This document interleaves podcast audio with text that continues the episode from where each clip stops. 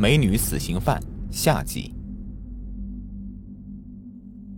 警方对任雪家反复搜查，在很隐蔽的地方找到了一只女表。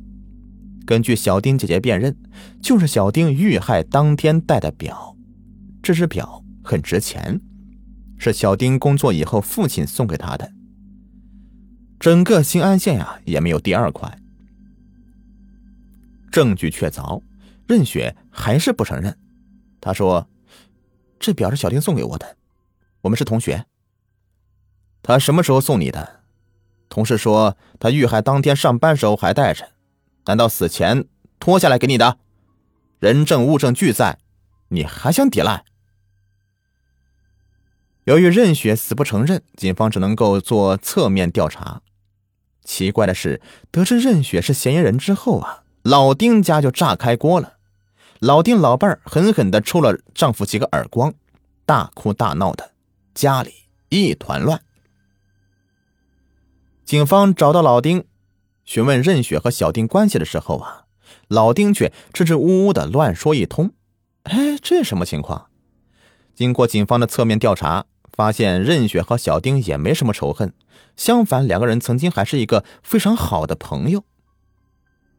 任雪父亲是个铝厂的普通工人，母亲是家庭妇女，大哥在工厂做临时工，二哥也在保卫科做临时工，都是工厂子弟。任雪的大哥和小丁的姐姐是同学，任雪和小丁也是同学，因为小丁的性格懦弱，而任雪性格泼辣，有时候任雪还是小丁的保护神呢。有一回啊，两个其他班的男同学恶作剧，多次用力的去拉小丁的辫子，胆小的小丁被吓哭了，任雪将两个同学臭骂一顿，把他们赶走了。还有一回啊，小丁和任雪一起回家，突然一条野狗咬住小丁的棉裤，死不松口，小丁吓得大哭，也是任雪啊一脚把野狗踢开。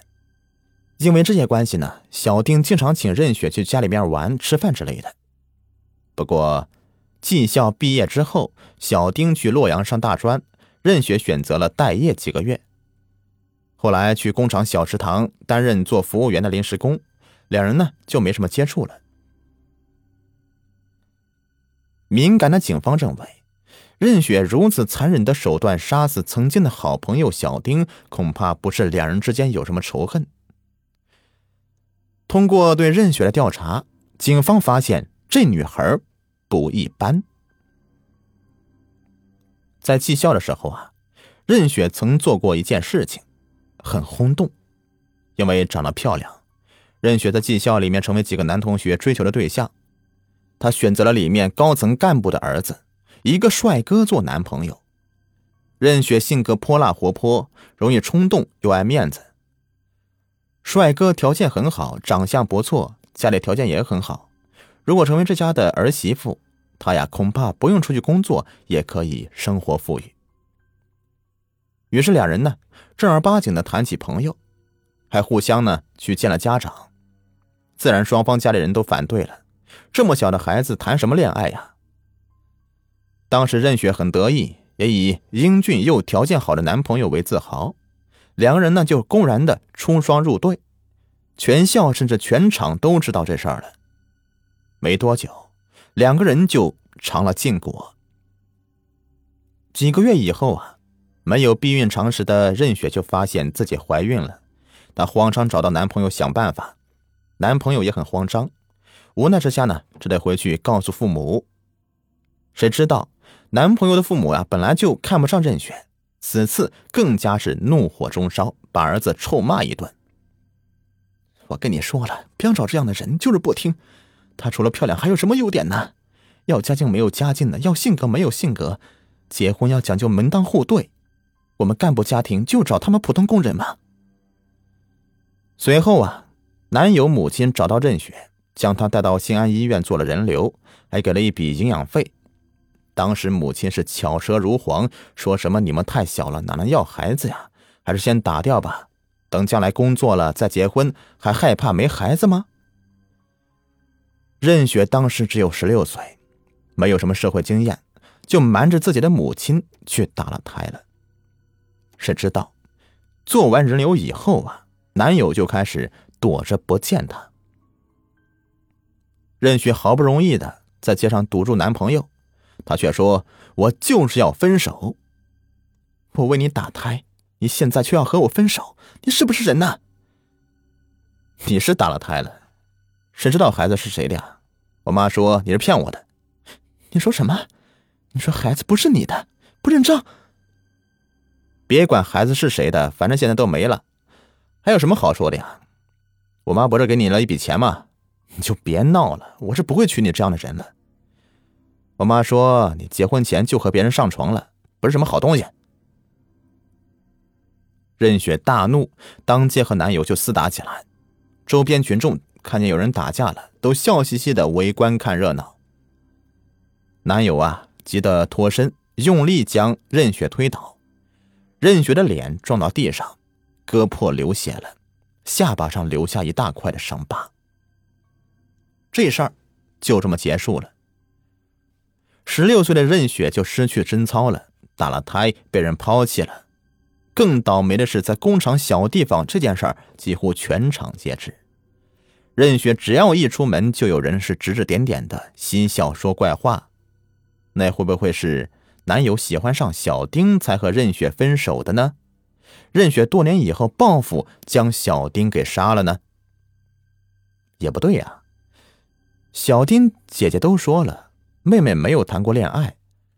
警方带着怀疑问任雪，此时的她倒是冷静下来了。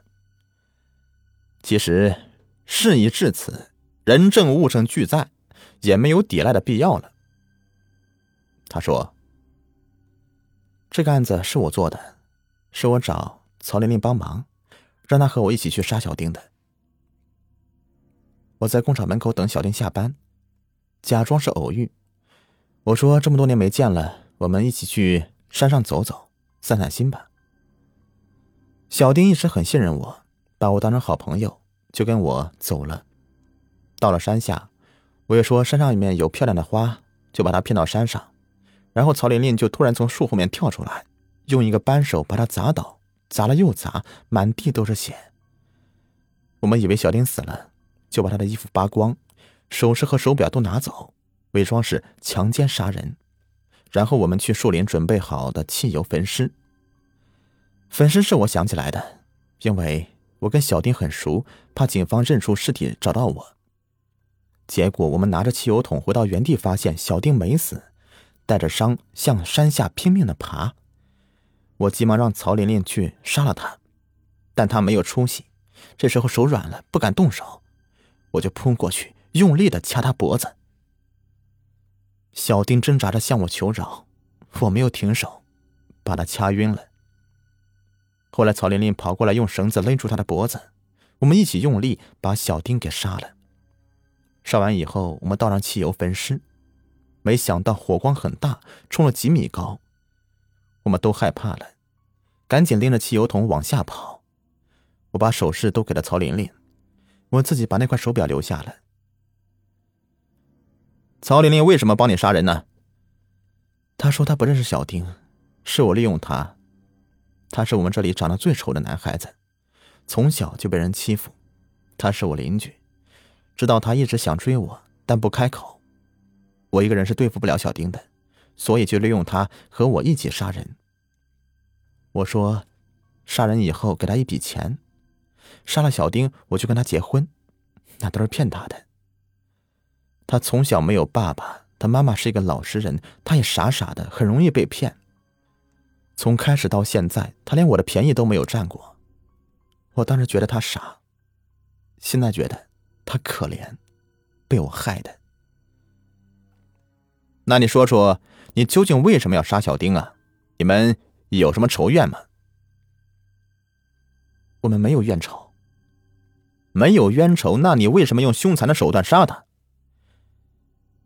我是报复他的爸爸。什么？老色狼，王八蛋！我知道他最疼小丁的，就杀了他的小女儿，让他一辈子懊悔。之前的事儿，你们都知道了。我16岁打胎的，是全校全场都知道的。我爸妈经常骂我，我也没有心思学习了，从技校毕业以后，我也没有试着考大学，反正也考不上。我家条件不好也没有关系，我只能在家里面待业。当时小丁成绩比我还差，因为他爸爸有关系送到洛阳上大专去了。我很嫉妒他，觉得他什么都不如我，却混得比我好。当时我没有工作，很着急，病急乱投医，我就去找小丁爸爸老丁帮忙。他既然能让女儿去上大学，帮我找个工作应该没问题。我和他讲了之后，他先是不说话，然后又说专门接待领导的小食堂倒有一个岗位，正式工服务员，工作轻松，也就是领导过来的时候啊，端端菜，一周干不了几天的。这工作又是铁饭碗，收入也不错，不过我的条件不符合，干不了。他是故意这么说的。当然他听说我的事儿，觉得我容易上手。当时我18岁，他40多了，平时道貌岸然的装得像个人。我一直喊他叔叔，我当时很想要这份工作，就苦苦求他。我说我会尽力谢他的。他问我怎么谢他。他说有家姓王的拿着一大包钞票给他，就为他女儿能够干这个。说着说着，他一只手就放到我腿上了。我当时用力的就把他的手打开了，他也没有生气。他说我又不是黄花大闺女了，装什么蒜呢？你跟我睡几觉，我就给你这个工作。不跟我就像你妈一样，一辈子在家里。我是厂长，你不管找什么关系，最后都得到我这儿来批准。你不愿意跟我，肯定没有这份工作。也就是说老丁是诱奸你了。看不出来呀，在外面一本正经的，原来是这样的人。混蛋，是伪君子，背地里面脏事儿做得多了。我当时很生气，摔门就走了。过了2个月，我用尽了办法，真是找不到工作。后来我向大哥二哥借了一些钱，买了一些礼物，我就又找他，请他帮忙。他跟我说，你这点东西算什么呀，你能换一份工作吗？说着他又伸手摸了我大腿。他说你都打过胎了，这算什么大事儿啊？这种事情女人也不吃亏的，你跟谁睡不是睡啊？我当时走投无路，就是没有推开他。当天我就跟他睡在一起了，后来就成了他的情人。他40多，你18岁，为了一份工作至于吗？我不是说啊，你们这些女孩子天大地大的，去洛阳啊，去郑州有的是机会，干嘛非得这样啊？你又有一个中专的文凭，应该不难找工作呀。算了，接着说你这事儿。你说的对，但是我是个小地方的女孩，我一辈子没有离开过工厂，除了县城我什么地方都没有去过，我哪敢去洛阳郑州打工啊？这份工作是得到了，但是我被骗了，这根本就不是什么正式工，就是一个临时工，随时都可能被解雇的。我就找他闹，我说他骗了我的身子，他太无耻。他说什么？你这样的条件找个工作就不错了，这服务员就是接待上级领导的，也就工作2-3天，轻松的很呢。那么多人想干还干不了呢。他还说了，你以为自己的身子多值钱呢？就一个残花败柳。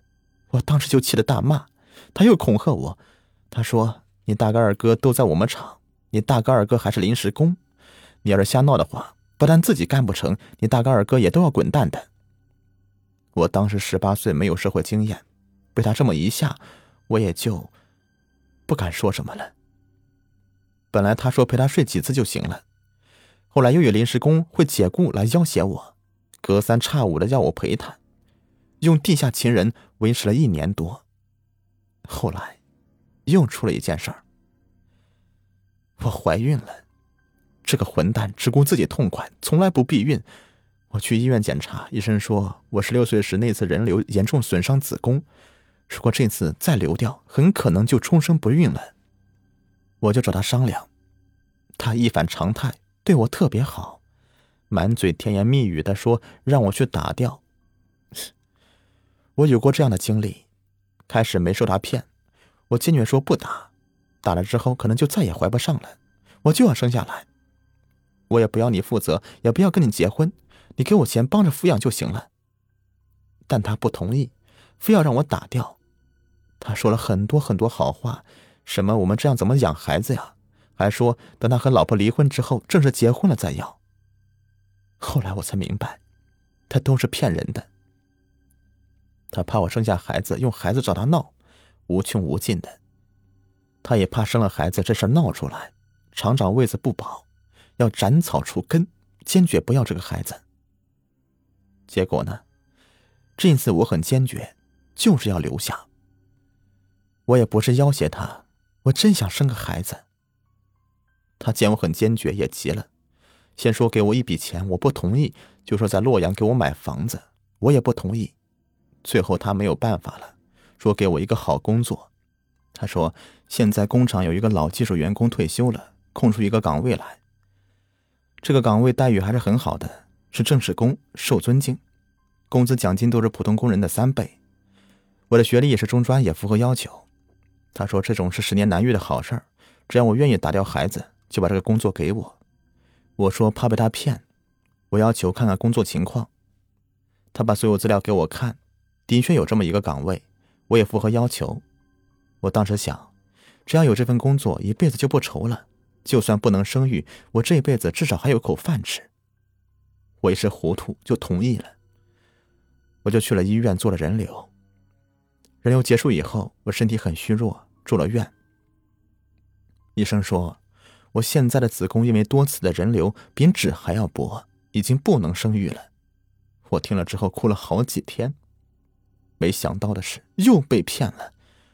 我出院以后刚刚去厂里，听说来了一个技术员工，我当场五内俱焚。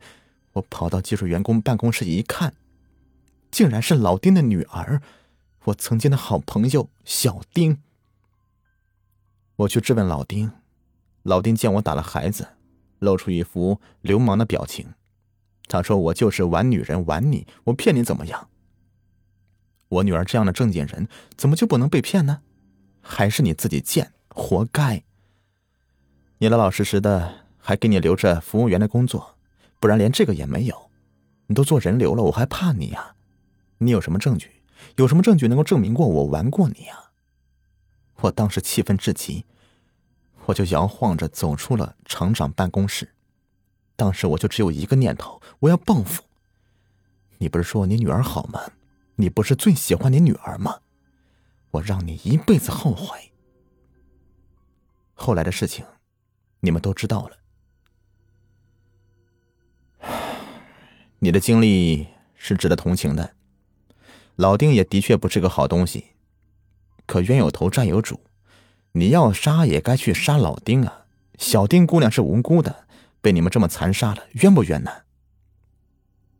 再说了，老丁诱奸你，骗你打胎是混蛋，但也罪不至死吧？还有，曹玲玲还是你的朋友，被你利用去杀人，命肯定没了。她就一个妈，靠卖豆腐，辛辛苦苦把儿子养大了。你为了自己的私怨害死人家儿子，你对得起这个妈妈吗？你说说，究竟是你坏，还是老丁更坏呢？听到这番话，任雪低下了头。任雪的故事就是这样。1992年，任雪和曹玲玲都被判处死刑，她不服上诉，二审被维持原判。于是在兴安县公审大会上，任雪和曹玲玲被游街示众之后枪决。出于对任雪的同情心安县的公检法对她都是不错的，看守所基本满足任雪的一切要求，甚至还让她穿了露脐装。至于很多人质疑任雪最后没有戴文胸是被虐待，只涉及一个基本常识。看守所的犯人女犯人都是不允许戴文胸的，因为她会用文胸上吊自杀。在公审的大会现场，任雪说口渴，旁边的武警小伙子自己掏腰包给她买了瓶饮料。直到枪决前一秒，任雪都是很从容的，相反，曹玲玲却是脚软到不能站立。在最后的时刻，曹玲玲一直盯着任雪看，但任雪没有看曹玲玲一眼。此时的两个人，他们会想些什么呢？恐怕也只有他们自己才知道吧。好了，本期的惊天大案就说完了，感谢收听。